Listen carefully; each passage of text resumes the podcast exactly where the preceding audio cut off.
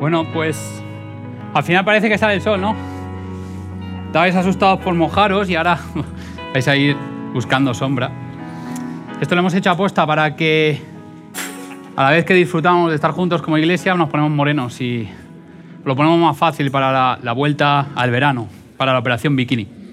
Voy a empezar con un juego porque igual es de los que piensa que estás contento, contenta con el pastor que tienes en cero y hoy quizá cambies de opinión, porque vamos a hablar de un tema que creo que va a ser complicado, va a ser doloroso, pero os voy a invitar a que miremos de otra manera. Porque, como sabéis, estamos en la serie donde estamos hablando de tener la mirada de Jesús, de cómo Jesús mira las cosas y cómo las miramos los seres humanos. Así que, si os parece, vamos a hacer un juego para empezar, para calmar los ánimos, que estamos a tres días de las elecciones. Unas elecciones donde se ha dicho muchas cosas, como que Madrid es España dentro de España, y es España.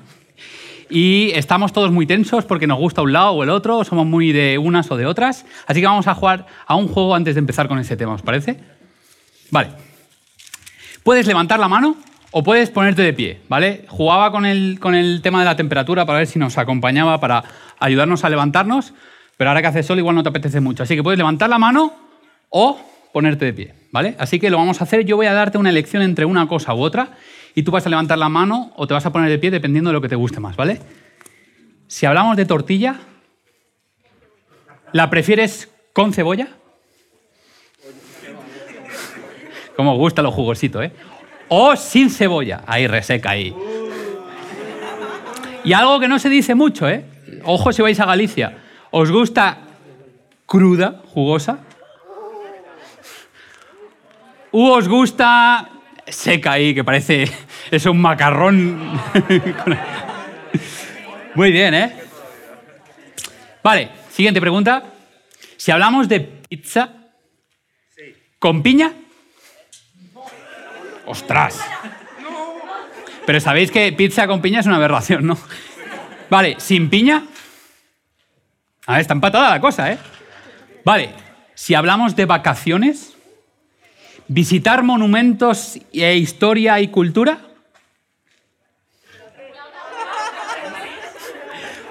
O tirarse en la playa, en la piscina, no hacer nada y hacerse fotos. O no hacerse fotos. Vale. Las vacaciones están para descansar. Muy bien. Si hablamos de fútbol, Barça o Valencia, eh, Madrid. Y Atlético de Madrid, venga, va. Atlético Madrid, Valencia. Vale, si hablamos de comida específica, estas son las dos opciones, ¿vale? Paella o arroz con cosas. ¿Paella? ¿Arroz con cosas? Venga, va, que soy madrileño, que le echáis más. soy más de arroz con cosas, ¿eh? No puede que le llamáis paella. Vale, la última. ¿Y si hablamos de política?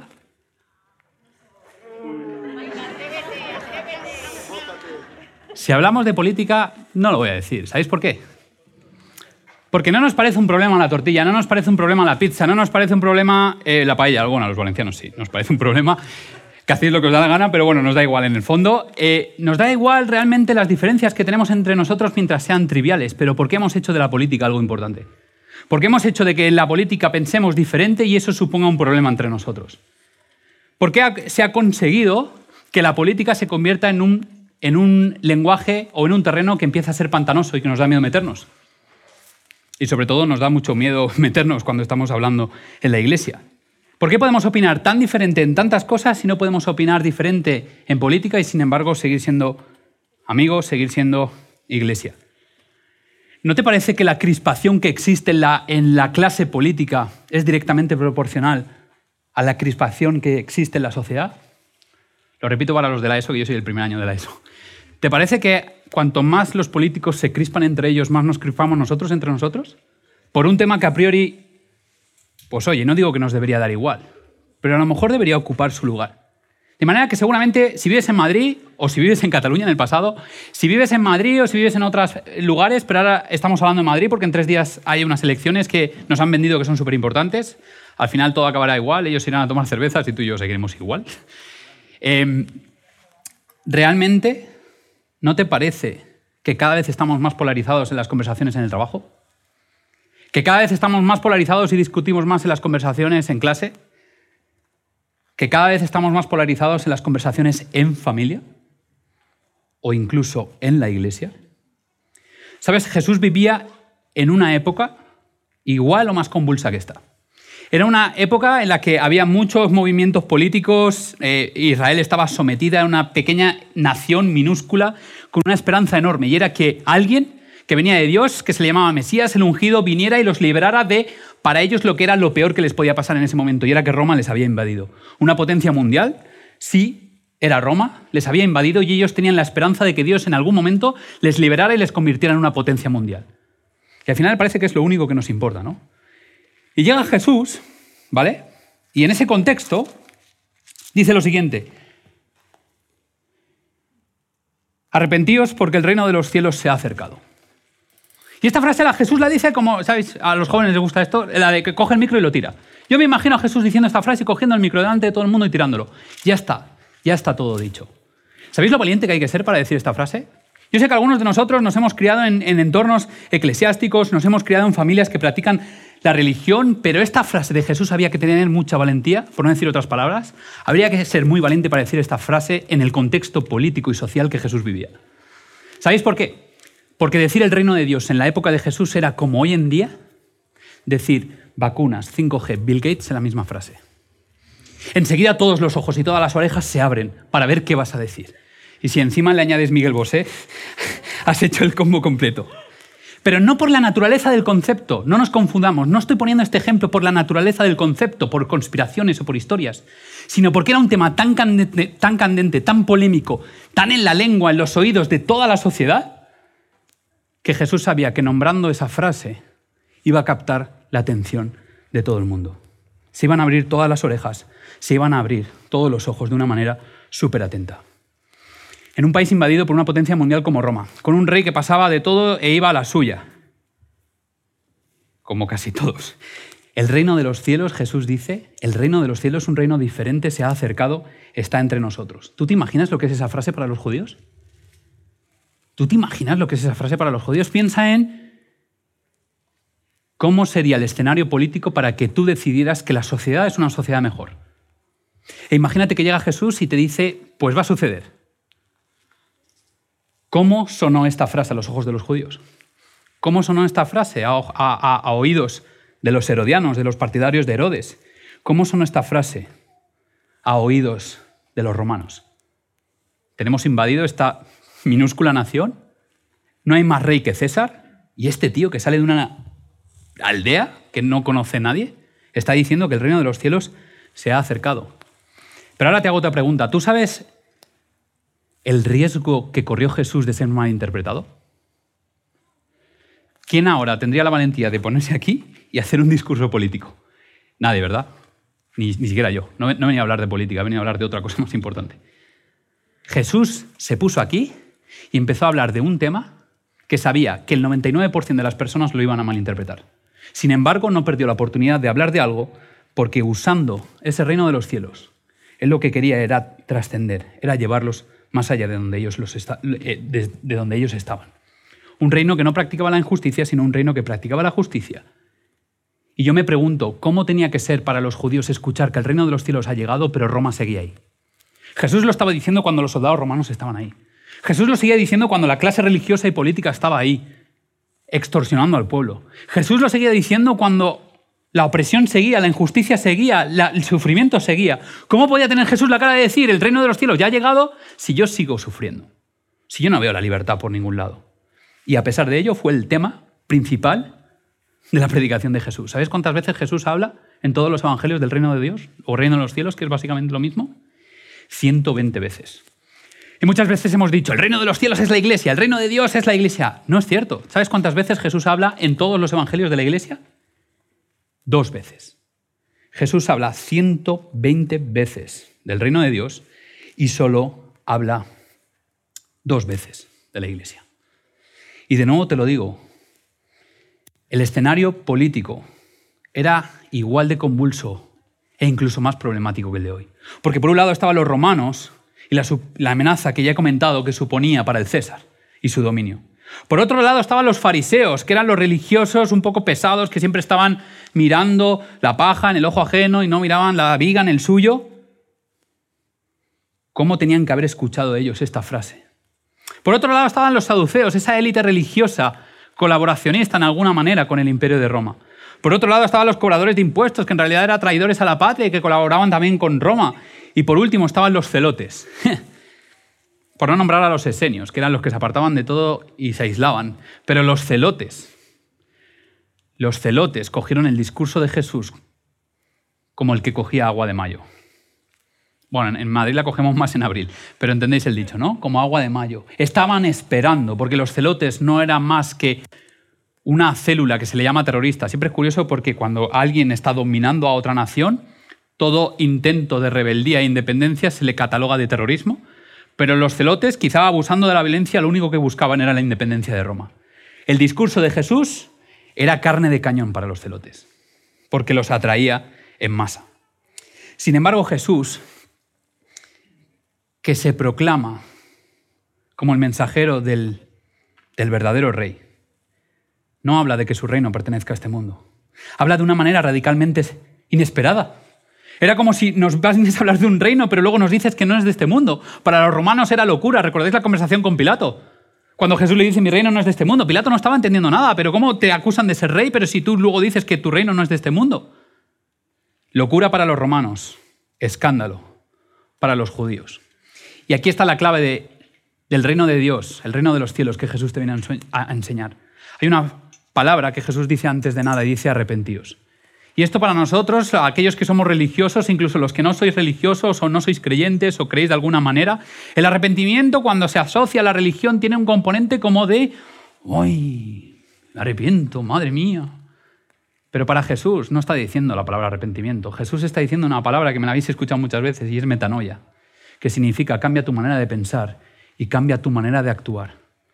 Jesús te, te, está diciendo, si no cambias, se lo dijo a Nicodemo, si no cambias tu manera de actuar, si no cambias tu manera de pensar, si sigues concibiendo que el reino de los cielos es como cualquier reino de este mundo, te vas a perder la esencia del reino que yo vengo a traerte, porque el reino que yo te traigo no es de este mundo.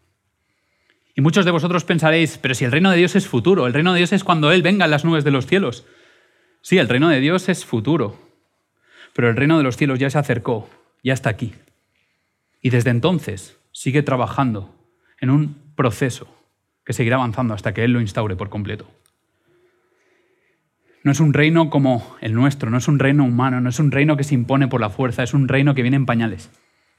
En pañales, porque al final Jesús se hizo carne siendo un bebé. Podía haber venido como un superhombre, ¿no? Vivimos en la era, aunque ya se está pasando un poco de moda, por cierto, los jóvenes ya os estáis haciendo mayores, pero vivimos en la era de de Marvel, de Capitán América. Jesús podía haber venido como el Capitán América. Jesús podía haber venido del cielo como los judíos lo esperaban. Pero Jesús vino en su reino, con debilidad, envuelto en pañales, en un lugar que nadie se esperaba. Un reino que tiene compasión de todas y cada una de las personas. Así que Jesús vino para implementar los beneficios del reino hoy y aquí.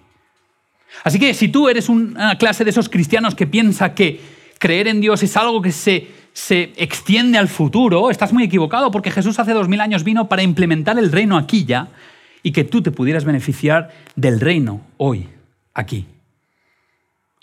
Pero quizá hay algo que no hemos entendido y es que el reino nos impone. Y a veces me da la impresión de que las religiones, las iglesias, actuamos con el reino de Dios como los gobernantes, los líderes de las naciones, actúan con sus súbditos, imponiendo exigiendo. Y Jesús, cuando lee su historia, no viene a ajustar cuentas, no viene a condenar a nadie, no viene a defender sus intereses. Jesús viene a liberarnos de aquello que nos deshumaniza. ¿Y sabéis lo que es? El odio al diferente. Porque los seres humanos siempre vivimos con ese odio.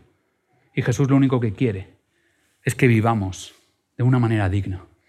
Así que ahí tenías a los discípulos, cada dos por tres estaban discutiendo, ¿no? Y hay uno de los episodios, que es el que te voy a leer ahora, en los que Jesús estaba al lado de ellos o cerca de ellos y los discípulos están discutiendo como siempre de sus cosas, ¿no? En este caso los discípulos estaban discutiendo acerca de si era mejor votar al PP o votar al PSOE o votar a Más Madrid o votar a Ciudadanos o votar a Vox. No estaban discutiendo de eso, pero de cosas parecidas. Porque a veces nos encontramos discutiendo y somos capaces de gritarnos, de insultarnos, de hasta irte a casa y decir que esto es un... Es que míralo, el facha. Es que míralo, el comunista. Y somos capaces de estar compartiendo familia y compartiendo comunidad y odiándonos por... ideologías. En este caso ellos estaban discutiendo de algo parecido, era de quién iba a ocupar el lugar más importante en el reino de los cielos. Porque al final a los seres humanos no nos equivoquemos, nos encanta el poder. Mateo 20, versículos 25 al 28 dice, entonces Jesús llamándolos dijo, sabéis que los gobernantes de las naciones se enseñorean de ellas y los que son grandes ejercen sobre ellas potestad. Mas entre vosotros no será así, sino que el que quiera hacerse grande entre vosotros será vuestro servidor y el que quiera ser el primero entre vosotros será vuestro siervo. Como el Hijo del Hombre no vino para ser servido, sino para servir y para dar su vida en rescate de muchos. Esta era la situación. Juan y Santiago, los hermanos, hijos de Zebedeo, habían ido a la presencia de Jesús cogiditos de la manita de su mamá. Eran ya chicos grandes, ¿eh? eh estaban creciditos, no eran bebés. Y habían cogido de la manita a su mamá para acercarse a Jesús y la mamá arrodillada, humillándose por los hijos, le había dicho a Jesús, por favor, cuando tú instaures tu reino, no de la manera que lo estás haciendo ahora, porque no es la que me gusta, pero la que me gusta, que es cuando tú vengas y partas la pana y te cargues a todos los romanos e instaures tu reino, a ver si es posible que mi hijo Juan y mi hijo Santiago uno esté a tu izquierda y uno a tu derecha. Y yo creo que esto lo pillamos, ¿no? Incluso aunque hayan pasado muchos siglos, entendemos que lo de estar a la izquierda y a la derecha era una costumbre de la época antigua de los monarcas. Al final las personas que estaban a su izquierda y a su derecha eran las personas más importantes del reino. Pero esta es la pregunta que Juan y Santiago y la mamá no habían captado o que no, no habían profundizado. Cuando nosotros estamos buscando la izquierda o la derecha, Juan y Santiago se habían preguntado quién iba a estar a la izquierda y quién iba a estar a la derecha. Porque la historia la tenemos así. Así de llena de relatos de entre hermanos se matan por el poder de ser el rey. Habían caído en la cuenta Juan y Santiago de quién iba a estar a la izquierda y quién iba a estar a la derecha porque uno de los dos es más importante. ¿Cuánto tiempo habría pasado hasta que empezaran a pelearse? ¿Por quién está a la izquierda y por quién está a la derecha? Es más, ¿cuánto tiempo habrían tardado en pelearse por usurpar el puesto de Jesús? Porque creéis que, lo que les llamaba la atención era el puesto de Jesús o Jesús. Eso es una gran pregunta para nosotros, ¿no? ¿Qué nos interesa más, Jesús o todo lo que Jesús supone? Los discípulos se iban con la mente y el corazón puestos en la filosofía de la sociedad, la filosofía del ser humano, la cultura de los reinos, pero no en el reino de Dios. En nuestros reinos, los grandes, los gobernantes, buscan poder, buscan fama, buscan influencia. Pero estos conceptos, la grandeza, el honor y el prestigio, adquieren un lenguaje diferente para nosotros, ¿verdad? ¿Sabéis las palabras griegas que utiliza Jesús y que salen de su boca? Es, significa grande y protos, que significa primero. Esto es lo que sale de nuestro corazón. Jesús dice, esto está saliendo de vosotros, grandes, primeros. Esto es lo que queréis ser. Pero el reino de Dios no va de esto. ¿Sabéis las palabras que Jesús pronuncia del reino de Dios? Diácono. Esto a algunos os suena, ¿eh? Diácono de que bueno, que te manda callar en la iglesia, pero también se supone que el diácono es el que te ayuda. Diácono realmente es la persona que te sirve la mesa, lo más parecido a una persona que trabaja en la hostelería, un camarero, una camarera que te ayuda, que te sirve aquello que tú deseas. La segunda palabra es doulos, que significa esclavo. ¿Habéis estado alguna vez en una comida? 20, 25 personas comiendo, una comida de Navidad, una comida con amigos, una comida de trabajo, todo el mundo comiendo y de repente acabamos de comer y es como que a todos nos apetece hablar y siempre hay un pringado, le llamamos así, ¿no? Un pringado, una pringada, que es el que empieza a recoger todos los platos, a tirar la basura, a fregar. Esto en cero también pasa, ¿eh? O sea, 60 comiendo y tres personas recogiendo. Eso es diáconos. Eso es doulos. Eso es lo que Jesús te está diciendo. Te está diciendo, en el reino de Dios la grandeza no se mide por el poder, por la fama, por la influencia, por la posición. Para mí, la grandeza, el ser el primero, se mide por cuánto estás dispuesto a servir. Recuerda cada vez que tengas una conversación sobre política en estos días y en el futuro. Cada vez que te enciendas con otra persona por el partido que vota o por sus ideales políticos. Cada vez que discutas por cosas que realmente vamos a ser sinceros. Eh, leído cuatro cosas en el periódico o en internet y, y espero que no sea el mundo today porque algunos han caído también en eso. Recuerda estas palabras de Jesús, pero no será así entre vosotros pero no será así entre vosotros. Jesús dice, un reino no puede ser dividido. Y no se trata de que todos tenemos que votar al mismo partido, no se trata de que todos tenemos que tener los mismos ideales políticos, se trata de que eso no tiene importancia con respecto a la importancia del reino de Dios. Y de que lo que nos debe unir debe ser el centro y lo importante, que es Jesús y su reino. Es más, los seres humanos tenemos la visión distorsionada de lo que es la fama, la posición y la influencia. Es así, lo tenemos distorsionado. Es esa perspectiva la que domina la sociedad y las naciones. ¿Creéis que alguno de los políticos, y no quiero juzgar, ¿eh? perdón, pero ¿creéis que alguno de los políticos les interesa vuestro bienestar con nombres y apellidos? De alguna manera, porque en cierta manera igual revierte para ellos, pero todos somos humanos. Tú no serías diferente si estuvieras en su posición. Todos pensamos que cuando lleguemos o si llegáramos a esa posición seríamos mejores. Pero la realidad es que llegamos y vamos detrás. Porque el problema no está en las personas, el problema está en la humanidad. Somos todos individualistas y egoístas. Porque hasta Juan y Santiago, que llevaban ya tiempo con Jesús, no vieron el estar a su derecha y a su izquierda como algo que servir, sino algo como de lo que fardar, de lo que vacilar a los demás. Porque cuando tú le das la vuelta y en vez de ver solo a Jesús por encima tuyo y pensar, solo me queda un escalón para ser el líder, solo me queda un escalón para ser el jefe, no le dieron la vuelta y dijeron, si Jesús es el líder y nosotros dos estamos a su izquierda y a su derecha y Él nos sirve, tenemos a los otros diez discípulos para servir. Y si los doce discípulos entienden que tienen que servir, tenían a un grupo de unas 500 personas para servir. Y si esas personas entienden que tienen que servir, se multiplica. Y yo me pregunto si en la iglesia hemos entendido esto. Es como un embudo. ¿Lo entendemos que aquí solo puede quedar uno y solo necesitamos un liderazgo? ¿O entendemos que nuestro servicio se tiene que multiplicar, pero distinto a cómo lo hemos entendido? Juan, Santiago y su mamita, su mamá, estaban emborrachados de poder. La pregunta es si lo estamos nosotros. Y déjame que te diga algo claro, ¿vale? El cristiano no tiene que huir de la política. El cristiano no tiene que huir de la política porque ahí tienes ejemplos en la Biblia, tienes a José, tienes a Daniel, tienes otros casos donde se involucran en política para servir a la sociedad en la que están. El cristiano tiene que huir de la filosofía del poder. Eso es de lo que tenemos que huir, de la filosofía del poder. Alejarse de posiciones políticas buscando poder. El cristiano debe abordar la política desde el punto de vista del reino de Dios. Un reino que no es de este mundo, pero que ha llegado. Y de ninguna manera ese reino de Dios se puede fusionar en ningún concepto, bajo ningún precepto, con ningún reino existente de este mundo. No se puede fusionar, ni en el pasado, ni en el futuro, porque es incompatible. ¿Qué es el reino? Cuando ves la historia de Jesús te das cuenta de que el reino es algo donde Jesús no viene a destruir a los romanos. Tampoco toma partido de las ideologías de ningún partido, de ningún grupo, porque Dios tiene algo más importante y es liberarte de tu mal. A veces pensamos, ¿no? Es que si gobernara este, si gobernara el otro, nos iría mejor.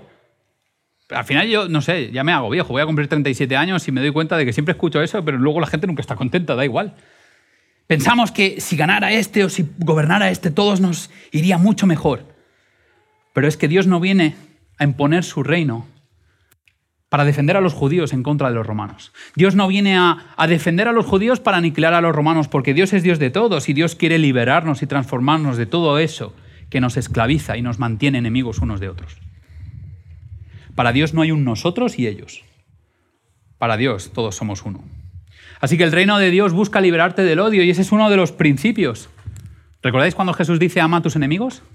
Ora por aquellos que te hacen daño. Ese es el principio del reino de Dios. Pero también hay otros, los tengo aquí. Mira, alimentar al hambriento, dar de, dar de beber al sediento, recibir al extranjero, vestir al desnudo, visitar al prisionero, cuidar al enfermo, defender al débil, abrazar al pecador. Estos son los principios del reino de Dios. Y ahora me pregunto, como iglesia, ¿qué estamos practicando más? ¿Los principios del reino de Dios o los principios de los reinos que nos rodean. Y antes de que cometas el error que yo he cometido en el pasado de pensar que ciertas ideologías son más afines al cristianismo o a la propuesta de Jesús, déjame decirte que Jesús en Mateo 11 dice que los violentos intentan adueñarse del reino de Dios.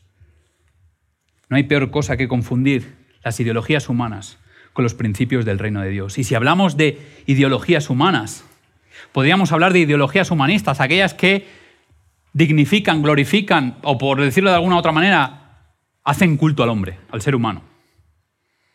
Y básicamente se comportan como religiones. Vivimos en un mundo que quiere deshacerse de la idea de Dios y sin embargo las, ideologías humanistas se comportan como religiones. Y no te voy a dar una chapa de historia, ni de filosofía, ni de como lo quieras llamar, pero déjame que te diga que hay tres. Quizá la más importante, la más seguida, o al menos eso es lo que se piensa, es la liberal. La ideología humanista liberal, sí, ¿sabes cuál es? Aquella que piensa que la humanidad es una cualidad individual y su libertad es sagrada. libre albedrío y la importancia de que todo el mundo tenga la capacidad de elegir y de tener la libertad. Pero ¿sabes esta herencia de dónde es, no? Esta herencia es cristiana. Al final es la libertad individual que Dios nos dio como seres humanos y el libre albedrío. Y por eso estamos donde estamos. No digo que sea malo, digo que es una realidad. En segundo lugar tenemos la ideología humanista socialista, donde cree no, que la, individual, la humanidad es individual, sino que la humanidad es colectiva. Y el conjunto es lo que es sagrado. Y por tanto defienden a muerte la igualdad. Y por eso están preocupados de las diferencias ricos, pobres, etc. Pero de nuevo, ¿dónde está ese concepto? ¿De dónde se desprende ese concepto de que todos somos iguales? Es otra herencia cristiana. Me voy a la última.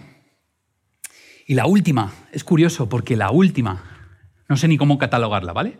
Pero es una ideología humanista que no es tanto una distorsión de las propuestas de Dios, sino que es más bien algo que desciende, podríamos decir, de la teoría de la evolución. Y solo para que te hagas una idea y lo ilustres o lo, pueda ilustrar yo de una manera que se te, se te quede grabada en la mente, voy a hablar del nazismo. La humanidad puede evolucionar o degenerar, evolutivamente. Puedes crear un superhumano o un subhumano. De manera que hay razas que son que tienden a la superhumanidad y hay razas que entienden a la subhumanidad. Así que nosotros, nuestra obligación es ayudar a que solo exista la superraza y no la subraza. ¿Y cómo lo hago? Eliminando o alejando a las razas que no me interesan. Y en tu mente dejo cuánto calado está teniendo esta ideología últimamente en nuestra sociedad. Pero déjame que me centre en las dos primeras, ¿vale? Porque la tercera me parece una aberración. Las dos primeras descienden del cristianismo. No sé si te das cuenta que las dos primeras, donde nos estamos peleando, básicamente la sociedad, que es izquierda, derecha, socialismo, liberalismo, al final ambas son una distorsión de los principios de Dios. Ambas son una mala comprensión de la perspectiva, del plano de Dios. Y de nuevo estamos en la misma, la misma problemática. ¿La mirada de Dios o la mirada del ser humano? Déjame que lo diga de otra manera. ¿La mirada de Dios o la mirada del ser humano? ¿Cómo miras tú? ¿Cómo miras tú a los demás? Así que aquí nos hallamos, en pleno siglo XXI, dos mil años después. Personas que se autoproclaman ser hijos e hijas de Dios, estandartes del amor y del mensaje de Jesús, atizándonos unos a otros según los parámetros de ideologías que solo son resultado de una distorsión de la propuesta de Jesús de Nazaret. Liberalismo, socialismo, capitalismo, comunismo, nacionalismo, fascismo, lo temporal sacando lo trascendental. Lo terrenal, desviando a un lado lo espiritual. Los intereses de este mundo, oscureciendo los principios del reino. Déjame que concluya. El objetivo del reino de Jesús no es derrotar, no es derrocar ningún gobierno, tampoco es perfeccionar ninguna nación. El reino de Dios lo que busca es traer misericordia, justicia y paz. Y déjame que te diga algo, la justicia, la misericordia y la paz no se consigue con leyes, se consigue con actitudes del corazón. Y por eso Jesús dijo, el reino de Dios ya está aquí, ya ha llegado, está entre nosotros. No de manera total, porque sigue habiendo injusticia, sigue habiendo opresión, sigue habiendo, desigualdades, pero sí a trocitos, a porciones. Pero al final el reino de Dios, como no se impone, es una elección que solo tú puedes tener. Tú decides si vas a promover en esta sociedad que el reino de Dios se siga extendiendo o que por el contrario sean las filosofías de los gobiernos de este mundo las que se sigan desarrollando.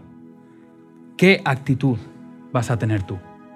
Las cosas no se arreglan con leyes, deberíamos saberlo. Las cosas se arreglan con actos sinceros del corazón. Porque Jesús insiste en que cada día oremos, venga a nosotros tu reino. Y si cada día Dios te dice, ora para que el reino de Dios siga estando aquí, es porque no es fácil. Es porque se tiende a olvidar. Es porque se tiende a ignorar. El reino de Dios nunca llegó con violencia y tampoco lo va a hacer a tu vida. Es una decisión. Tú decides cómo sales de aquí. Si sales envenenado o envenenada, odiando a etiquetas, que esto ya lo hablamos la semana pasada, odiando a estos, odiando a aquellos, odiando a unos, odiando a otros, o intentando descubrir cuál es la mirada de Jesús ante todo esto. Sabiendo que el reino de Dios no es un evento puntual, sino que es un proceso inexorable que algún día se instaurará por fin. Así que me gustaría decirte que quiero mirarte a los ojos y ver a Jesús. Quiero mirarte a los ojos y ver la compasión, el amor, la ternura, dejar de juzgar, dejar de hacernos daño, que podamos trascender entre nosotros a pesar de las diferencias de color, a pesar de las diferencias de nacionalidad, a pesar de las diferencias ideológicas, a pesar de las diferencias de cualquier otro tipo. Me gustaría que nos miráramos a los ojos y pudiéramos ver a Jesús en cada uno de nosotros. Porque lo, que más importa no es lo que propone la izquierda o la derecha, lo que más importa es lo que Jesús te propone, lo que Jesús quiere para ti hoy porque solo eso es eterno. Así que me gustaría que pudieras tener un minuto o dos para orar, a solas, con Jesús. Puedes orar también con la persona que tienes al lado, no pasa nada. Puedes hacerlo como te dé la gana. Ya sabes que aquí dejamos hacerlo como tú quieras. Pero que puedas orar para pedirle a Dios en ese momento que estás a solas o con otra persona, esa metanoia, ese cambio. Porque al final Abrimos los periódicos, encendemos la tele, el ordenador, el móvil y estamos bombardeados con mensajes de odio de un lado contra el otro. Y Jesús te está pidiendo metanoia.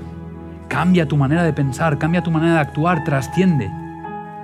Somos hijos de Dios, hijas de Dios, y estamos llamados a algo que trasciende todo esto. Los reinos dejarán de existir, la izquierda y la derecha serán anécdotas del pasado, pero lo que dura, lo que es eterno, es la propuesta de Jesús. Así que te dejo que puedas orar unos minutos.